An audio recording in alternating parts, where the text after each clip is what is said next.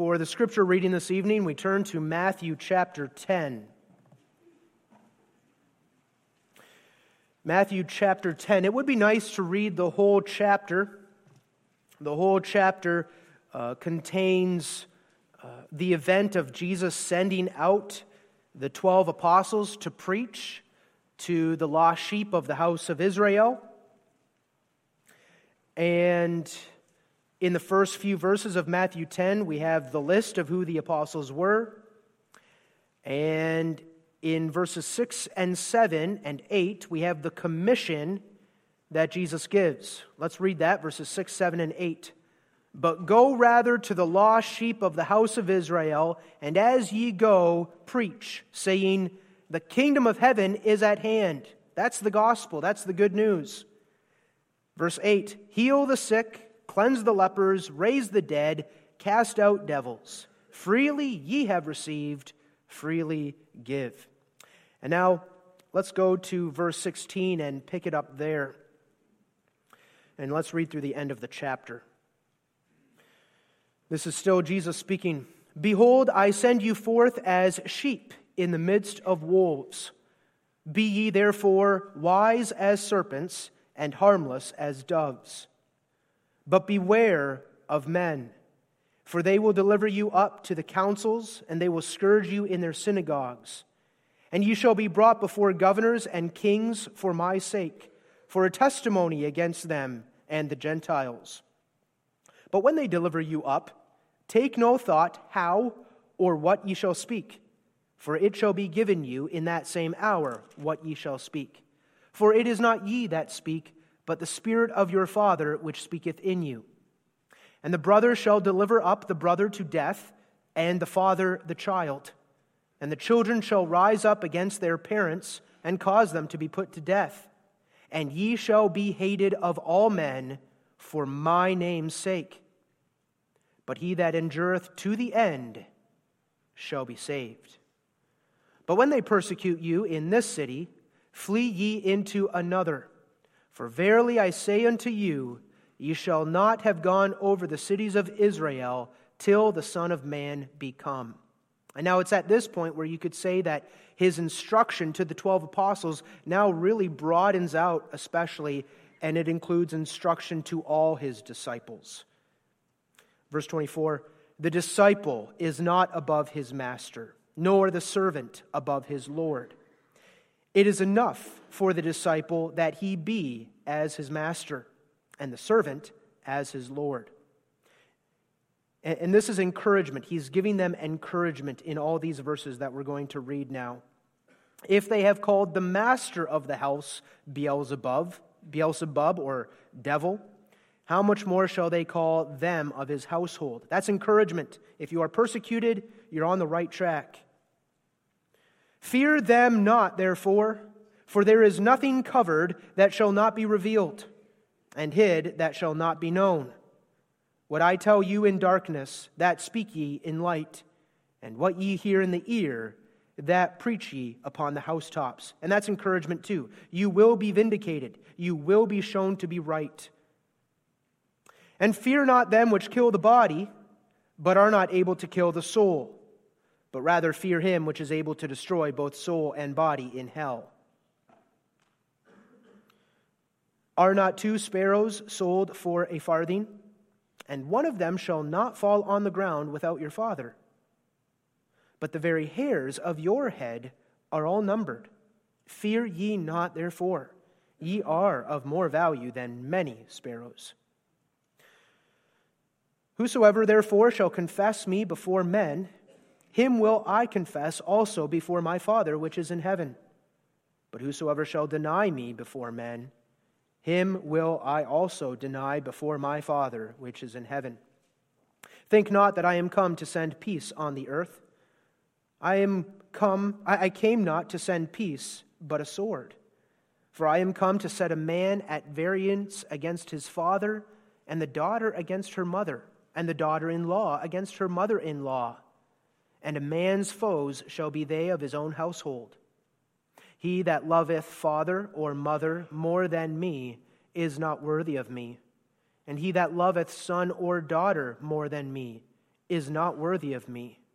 And he that taketh not his cross and followeth after me is not worthy of me. He that findeth his life shall lose it. And he that loseth his life for my sake shall find it. He that receiveth you receiveth me, and he that receiveth me receiveth him that sent me. He that receiveth a prophet in the name of a prophet shall receive a prophet's reward. And he that receiveth a righteous man in the name of a righteous man shall receive a righteous man's reward. And whosoever shall give to drink unto one of these little ones a cup of cold water only, in the name of a disciple, verily I say unto you, he shall in no wise lose his reward. So far, we read God's holy and infallible word. The text is verses 32 and 33. And this as it fits in with the context, this is a word of encouragement. That's what we're going to see at the end of the sermon, especially. This is a word of encouragement. Whosoever therefore shall confess me before men, him will I confess also before my Father which is in heaven. But whosoever shall deny me before men, him will I also deny before my Father which is in heaven. Beloved congregation of our Lord Jesus Christ, the last time that we had a confession of faith, we began a short series on discipleship. This evening, we continue to make progress in that short series.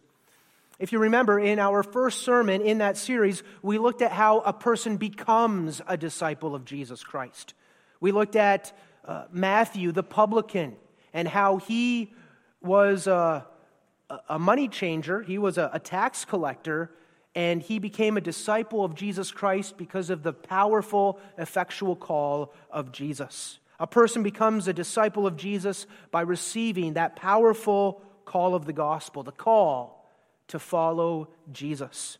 And that's what a disciple is. A disciple is a follower of Jesus. A disciple is one who walks with Jesus. A disciple is one who sits at the feet of Jesus and learns from him. And a disciple is one who strives to imitate Jesus. Last time, we also looked at a few other marks of a disciple. We saw that a disciple of Jesus is one who repents of his sin, as Matthew did, and turns from his sin and follows Jesus. A true disciple is one who obeys the word of Jesus. A true disciple is one who is committed to Jesus, devoted to Jesus. And a true disciple is one who has a deep and fervent love for Jesus. And we also saw that there's great encouragement for us in becoming disciples of Jesus because Jesus calls sinners to be his disciples. He came not to call the righteous, but sinners to discipleship. Well, this evening on this joyous occasion, we continue in our series by considering tonight one of the most basic, fundamental callings of a disciple the calling to confess Jesus before men. That's our theme tonight confessing Christ before men. We look at that theme under three points. First, the public activity, what confessing Christ is. Second, the amazing promise Jesus gives in the passage. And then third, the strong encouragement. Jesus says in Matthew 10, verse 32, Whosoever therefore shall confess me before men. And the question we need to deal with right away is what does that mean to confess Jesus? Well, the word that Jesus uses there for confess is literally the word, a word that means to say the same thing as another. So the idea is someone says something, and now you come alongside them and you say the same thing as they. What you are doing when you do that is making a confession. Maybe when we think of the word confession, we first think of making confession of our sin. And there the idea is really the same. God is the one who says something about us, namely that we are sinners. And then we, in response, come humbly before God and we say, Lord, you are right. I am a sinner. And what you point out as sin in my life, I also point those things out as sins. And we confess our sins. We say the same thing as God about our sins. We acknowledge they are horrible sins, sins we ought to be disgusted with and hate. And we confess we are worthy of eternal punishment for our sins. We confess our sins to the Lord. And then we fly to the cross of Jesus Christ and we find our refuge in the perfect satisfaction Jesus made on the cross. And then we turn and forsake our sins. Here in the text, the idea is similar. At this point in Matthew 10, Jesus has been preaching and teaching for about two and a half years. He's been very open through this time in declaring himself to be the Son of God. He has shown very openly through his miracles, through his preaching and teaching, that he is the Christ. And now Jesus is sending out his disciples to preach the gospel, to preach the kingdom of heaven, to heal the sick, cleanse the lepers, raise the dead, and cast out devils. And in this verse, what Jesus is basically saying is this Everything that I have told you about myself, everything that I've showed you about myself, who I am as the Lamb of God who takes away the sin of the world, who I am as the Son of God, the Christ, you now go forth and you say the same things about me. Tell others who I am. That's what it is to confess Jesus. Tell others about who I am as the Sun of Righteousness, who rises with healing in his wings. Tell others about who I am as the light of the world, who I am as the way, the truth, and the life, and that no man comes to the Father but by me. And that all who come to me I will in no wise cast out. Tell others about me. That's what it is to confess Christ. To confess Christ, though, also means this to add something. It means to speak fully and to speak freely about who Jesus is. To confess Christ is to be just honest about who Jesus is without hiding anything, without concealing or be embarrassed about anything, just like when you confess your sins. Right? When we confess our sins, we speak openly before God. We speak honestly. We don't hide anything. We confess. And to confess Christ, then, is, is the same thing. It is to suppress nothing about what we know about Jesus. Is Jesus really God come in the flesh? Do you really believe that? That he is the Word who, who was in the beginning, by whom all things were made? Jesus, who, who was a man who walked on the earth 2,000 years ago? Do you believe that? Yes, I confess Jesus to be God, the maker of heaven and earth, come in the flesh, so that the blood of God was shed on the cross. Is Jesus the only one who can save us from our sins? Out of all the religions of the world, you, you think that the scriptures are the only place that reveal to us a Savior? Yes, I confess that there is none other name under heaven given among men whereby we must be saved. Is the man Jesus Christ sitting in heaven at God's right hand right now, ruling over all creation? Do you really believe that? Yes. I confess that this is where my elder brother is right now, and this is what he is doing right now, even though I can't see him with my physical eyes. Did Jesus teach that he died only for his sheep? And that one day on the day of judgment, he's going to come on the clouds of heaven and he's going to make a division between the sheep and the goats? And that all who do not call upon his name are condemned already? Did he teach that? Yes, I confess that this is what Jesus teaches. I confess openly, unashamedly, all that Jesus has taught in the scriptures. I take it for truth. I take it as my own teaching, my own instruction, what I believe, exactly because Jesus is my teacher, because I am his disciple, I am his follower. And now, to get more to the point, is this Jesus, the Jesus of the Scriptures? Is this Jesus your King, your Savior, and your friend? Is this Jesus of Nazareth, born of a virgin, a carpenter's son? Is he the one that you bow down before and worship as God incarnate? Do you associate yourself with that man? Yes, Jesus is the Christ of the Scriptures, and he certainly is my King and my Savior. He, as God in the flesh, died on the cross 2,000 years ago. And as my King, he also lived a perfect life of obedience. After he died, he rose again on the third day. He ascended into heaven.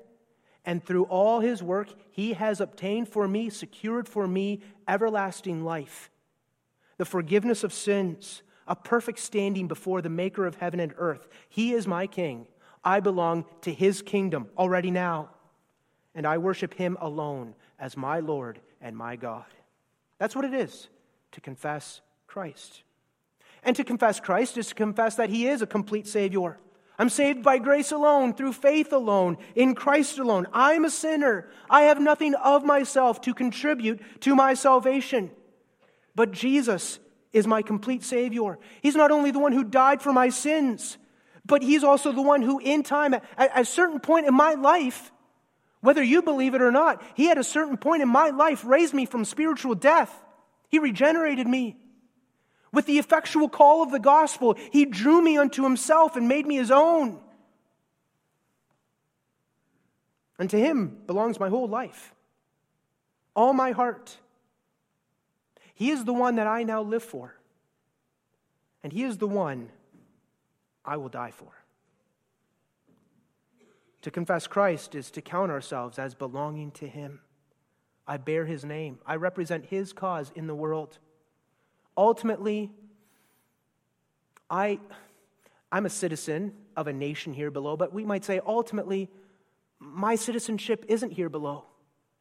I'm a citizen of a heavenly kingdom, a, a, a spiritual kingdom. I've been born from above, and right now I'm a pilgrim and a stranger passing through this earthly sojourn, looking forward to going home. All of this is involved in confessing Christ. And then to confess Christ means not only that we say all this with our mouths, but that we actually confess this with our lives. And that's true because ultimately to confess Christ, to, to truly confess Christ, is something that arises from the heart. A true confession of Jesus Christ is not just saying words from my mouth. Anyone can do that, at least for a time. No, a true confession of Jesus is saying all these things because these things are the reality for me in my own heart. And I not only speak accordingly, but I live accordingly too because I love Jesus. I want to honor Jesus every single day of my life. My life is committed to Him, what I do in my own life. I want to do it all for Him. And then in my interaction with others, to be a blessing to him, them, that they might also do the same in their lives. I want others to know about my Jesus. I want others to worship Jesus with me. I want the King to receive the glory that he rightfully deserves. I am jealous over my Jesus. That's what a disciple of Jesus is. And to confess Jesus is then also to confess that except others forsake their sins, forsake their own self righteousness, and bow down before the name of Jesus Christ and believe in him, they will perish everlastingly in their sins. That, in summary form, is what it is to confess the name of Jesus. And now, as I've already implied, this confession is a confession, Jesus says, that is made before men. Jesus says, verse 32, Whosoever therefore shall confess me before men. This is a confession that takes place before others. It starts right here in church, doesn't it? I confess Jesus before my brothers and sisters in the Lord. Right here in church, I stand up and I identify with Jesus. He is my Lord. I join my voice with others in confessing that Jesus is the Christ, the Messiah, the Son of God. Right here in church, I sing his praises unashamedly, openly, fully with my brothers and sisters. Right here in church, I bow myself. I sit down under the authority of his word. Right here in church, I remind my struggling brothers and sisters of who the Lord Jesus is. Jesus saves. Jesus saves. I tell them, our Lord Jesus will never leave you, He will never forsake you. He is with you always, even to the end of the world. And I tell them again look to the cross of Jesus. Because if He bled on the cross and endured the shame and humiliation of the whole world for you on the cross. Well, surely don't you think that right now, as he sits on the throne, he's going to work all things together for your eternal well being? I tell them, Oh, magnify the Lord with me, and let us exalt his name together. Here in church, and then outside of church too. Come, my wife. Come, my children. Come, my friends and family. My friends on Friday night. Let us confess the King. Let us spend our leisure time in a way that pleases and honors the King. And even when we are together before the world, let us stand together and confess before each other in the sight of the world the worthiness, the holiness, the power and goodness of our King. With our money, with our leisure, with, with our Sundays, with our whole being, let us confess who Jesus is as the Christ, the Lord of all. But then not only do we confess Jesus Christ before our brothers and sisters in the Lord, but we confess him before all men, also hostile men and women. That's really the context of these verses. Jesus is sending out the 12 disciples to preach the gospel, and he is now preparing them for the hostile environment that they are going to enter into. They will tell others about who Jesus is, and they're going to get mocked for it. Right? I don't know how old they were but 30 year old, 40 year old, 50 year old men.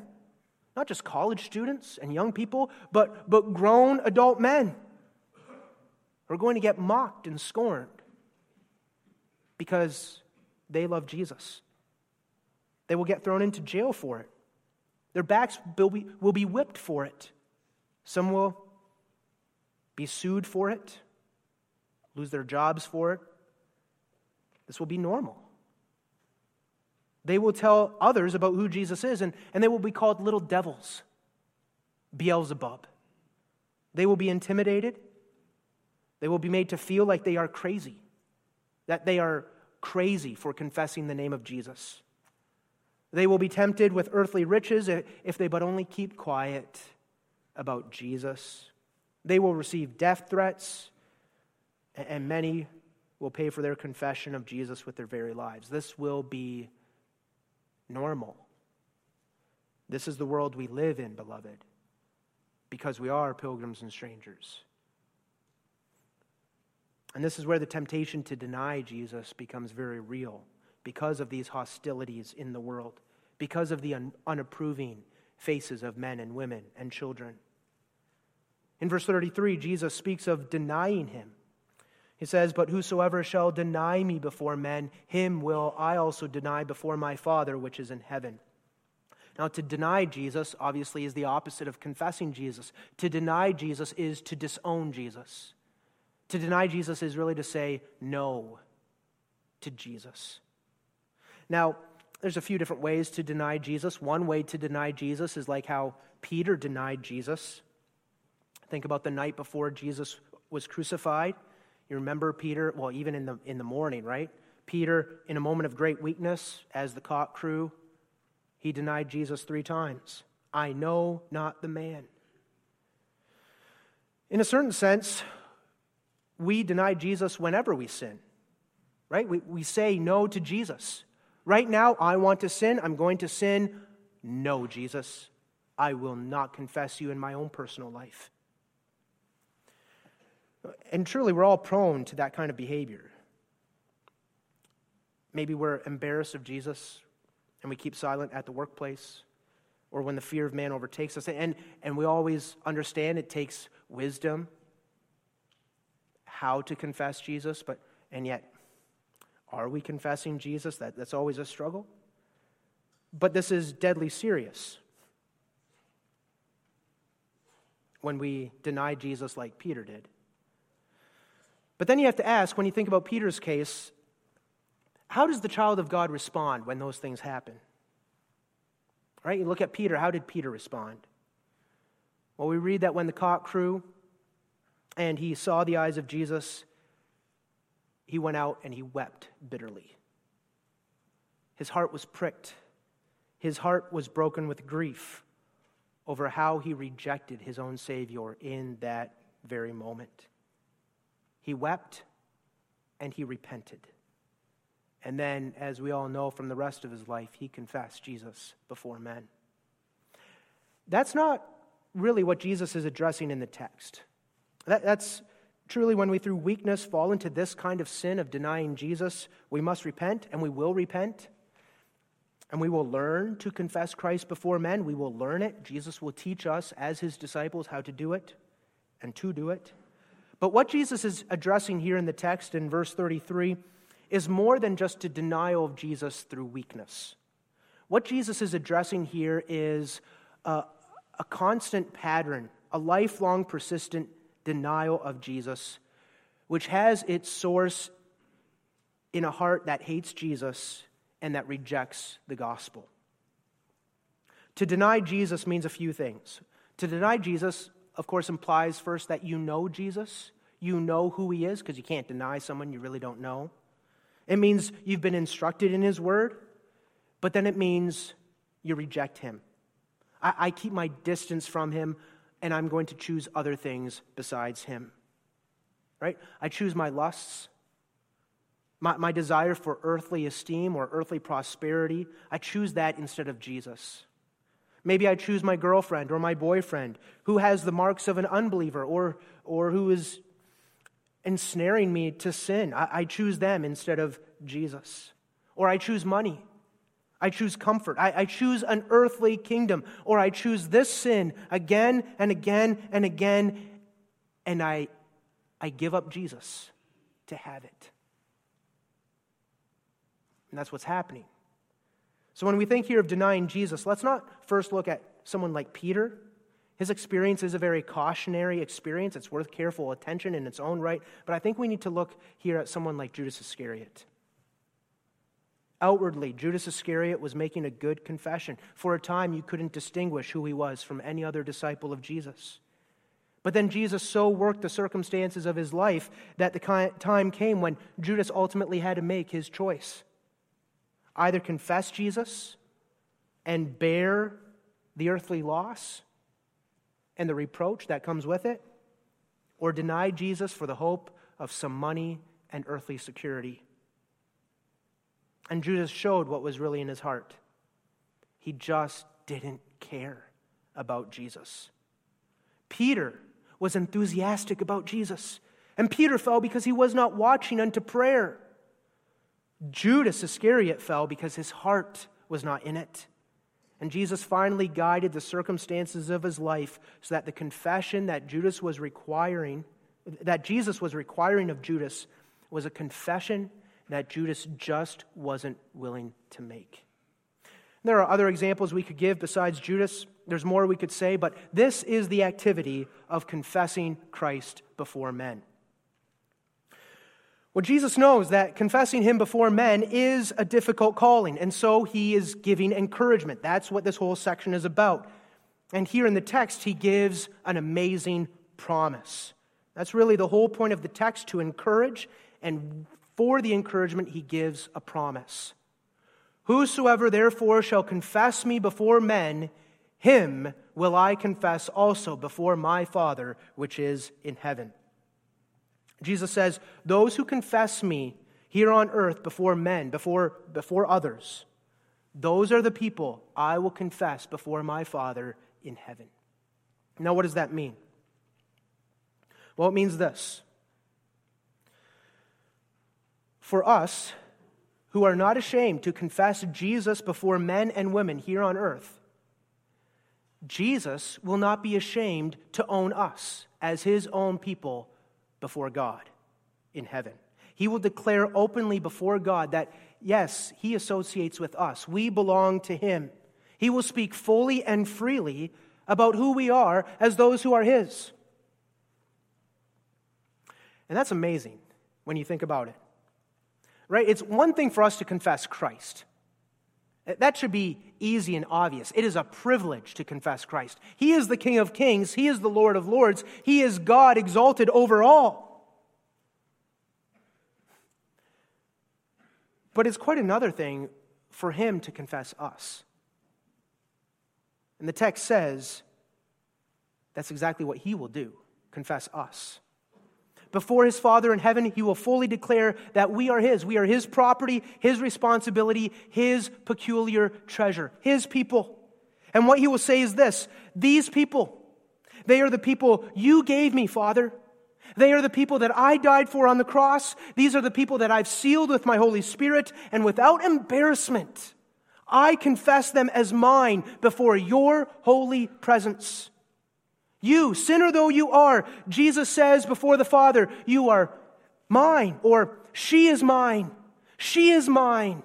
She is mine. And, and, beloved, that's our salvation. For Jesus to confess us before his Father is, is salvation. It is to say that Jesus is our mediator. He is interceding before the Father for us. They are sinners, Father, but I died for them. Their sins are washed away in my blood. They are mine for my sake. Accept them in mercy. Just as thou art well pleased with me, and thou dost receive me into thyself, receive them unto thyself also. And for Jesus to confess us before his Father also means that on the day of judgment, he will still be saying the exact same thing. They are mine, Heavenly Father Look what I did on the cross. I bore their sins and the curse due to them. I have already borne the day of judgment for them on the cross of Calvary. On the basis of my finished labors, give them the eternal life that has been ordained for them before the foundation of the world. That's what it is for Jesus to confess us before the Father, his Father in heaven. That's an amazing promise. But it's also a severe warning because as you read in verse 33, Jesus says, But whosoever shall deny me before men, him will I also deny before my Father which is in heaven. And of course, what that means is this those who disown Jesus here on earth, those who by wicked doctrine and wicked lifestyle reject Jesus and say no to Jesus, I don't want you, Jesus, throughout their life, Jesus will also reject them before his Father in heaven. Already now, for those who know about Jesus, already now, for those who have been taught about Jesus, who know the good news of the gospel, and yet do not confess Jesus Christ by their words and by their living, and who are not willing to own him day by day as their own Lord and King, and they show that by continuing to walk in their sins not speaking the name of Jesus before men. Concerning them, Jesus says already now before the Father, I also reject them. They are not mine. I did not die for them. I did not blot out their sins. And on the day of judgment, Jesus will also say to them, I never knew you. Depart from me, ye that denied me and that worked iniquity. That's very sobering. I can't help but wonder what Judas Iscariot was thinking, right? Here in Matthew 10, when Jesus speaks these words to the apostles. Maybe inwardly, Judas Iscariot scoffed at these words. Maybe he made himself numb to these words, right? Let them go in one year and out the other year. It's easier that way. But these are the people Jesus is referring to. They know Jesus, but they do not love Jesus. They know Jesus, but they are embarrassed by Jesus. It's a sobering word. And maybe we should be clear here. Maybe we need to add this extra explanation. Let's understand it's not because we confess Jesus on the basis of our confession of Jesus that he also will confess us. It's not like Jesus is saying you will earn my confession before my Father in heaven if you first confess me before men. That's not the meaning here. This is a statement of fact, right? It's a statement of fact.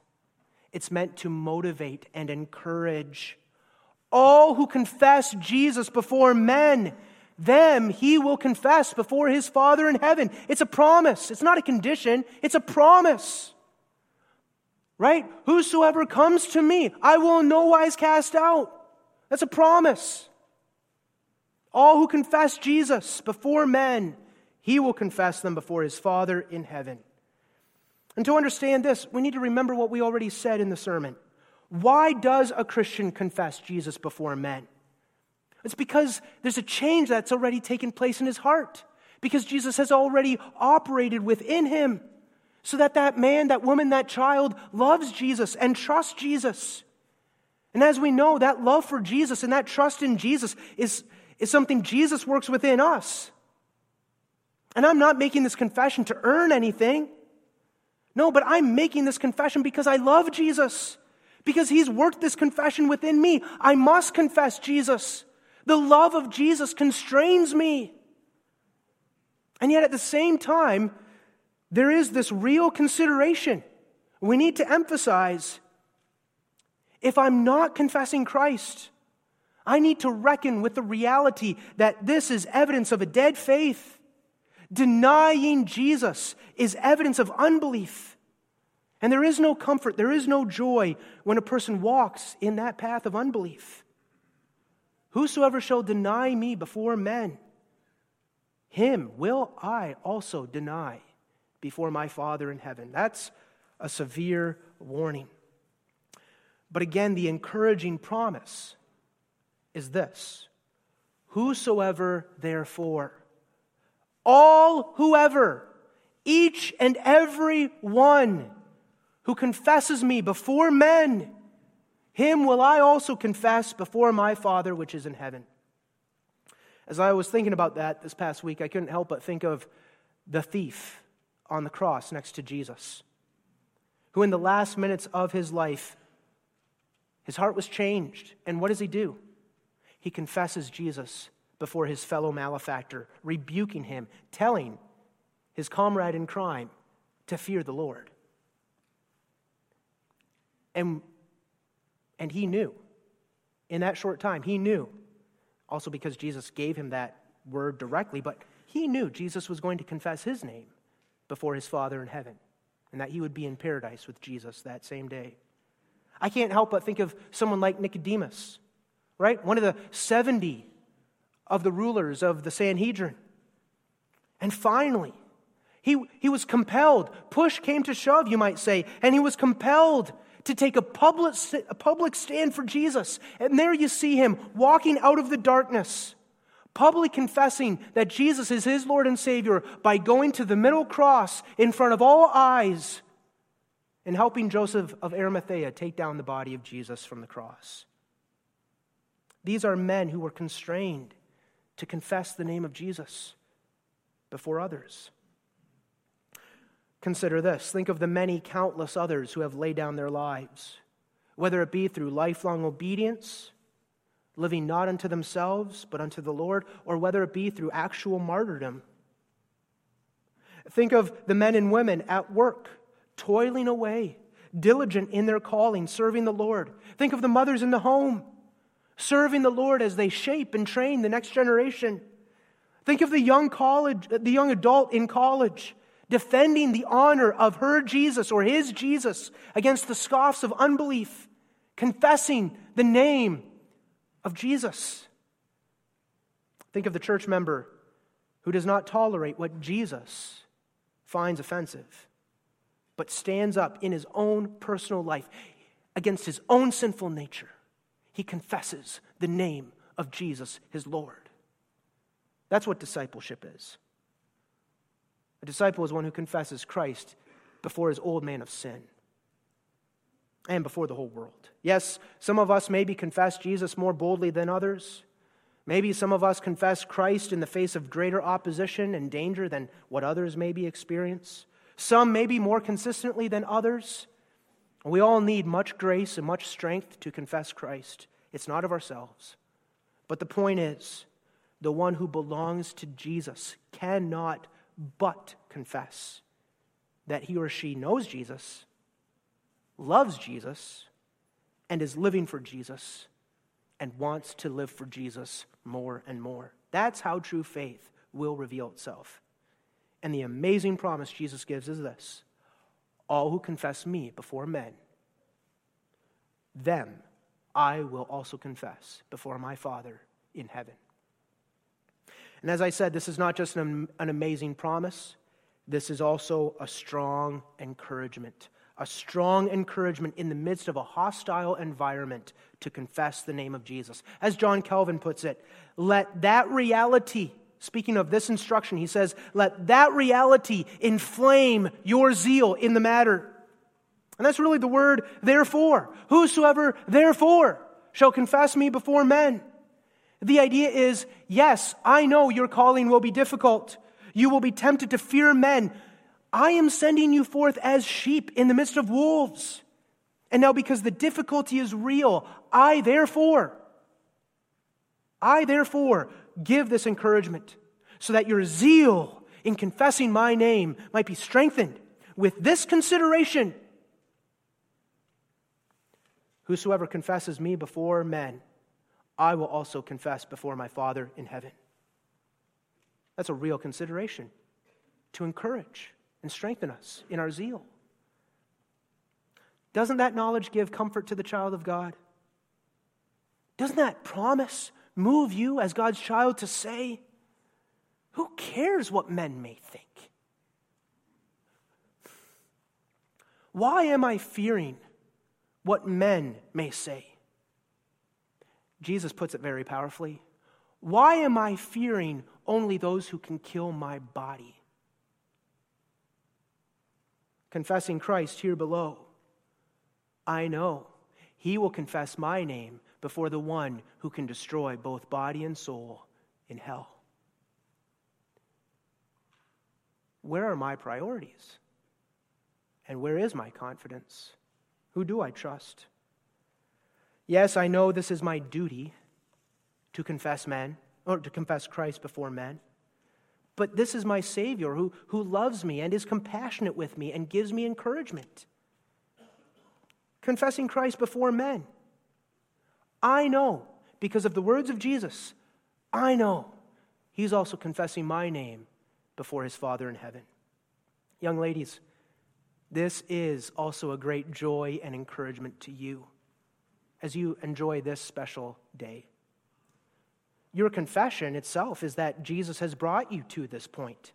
He's worked this very confession in you.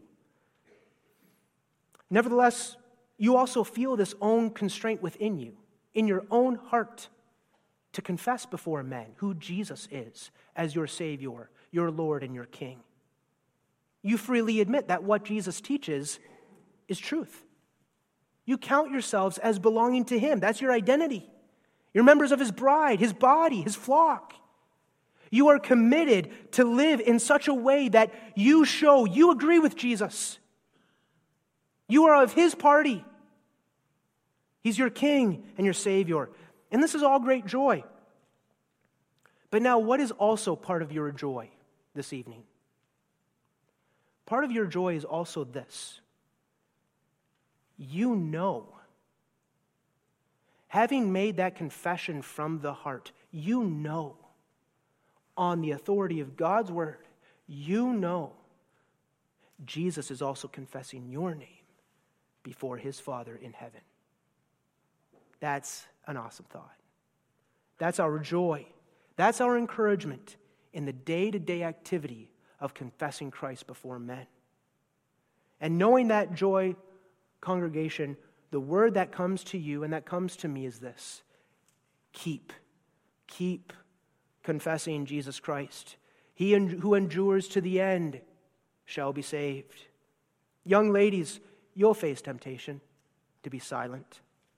You'll face intimidating glances. Maybe the reality that you lose your job or lose maybe a so called friend, or lose earthly honor, earthly esteem. And if it even comes to that point, lose limb and life. But where is your comfort? Where is my joy? By confessing that this is my identity, I belong to Jesus. He's my Savior, He is my everything. And then what do we say? I will put my trust in him. I will wait on him. I will put my trust in his word of promise. I will put my trust in his faithfulness. What a word of encouragement for all of us, beloved. Live faithfully as a disciple of Jesus. Go forth confessing his name. Amen. Let us pray. Our Father, help us. We love thy name. We love the name of Jesus. The spirit is willing, the flesh, oh, is weak. Strengthen us. And even through this promise that thou dost give to us, encourage us to confess Christ boldly, freely, before each other and before others. To the honor of thy name, and so that we also too might enjoy the sweet comfort that comes in the way of making this right and good confession. Bless this preaching to our hearts. Bless these young women. Bless all our young people and young adults as we together, as one body, strive with one voice to confess faithfully, fully, the name of our Lord and Savior, Jesus Christ. In his name we pray. Amen.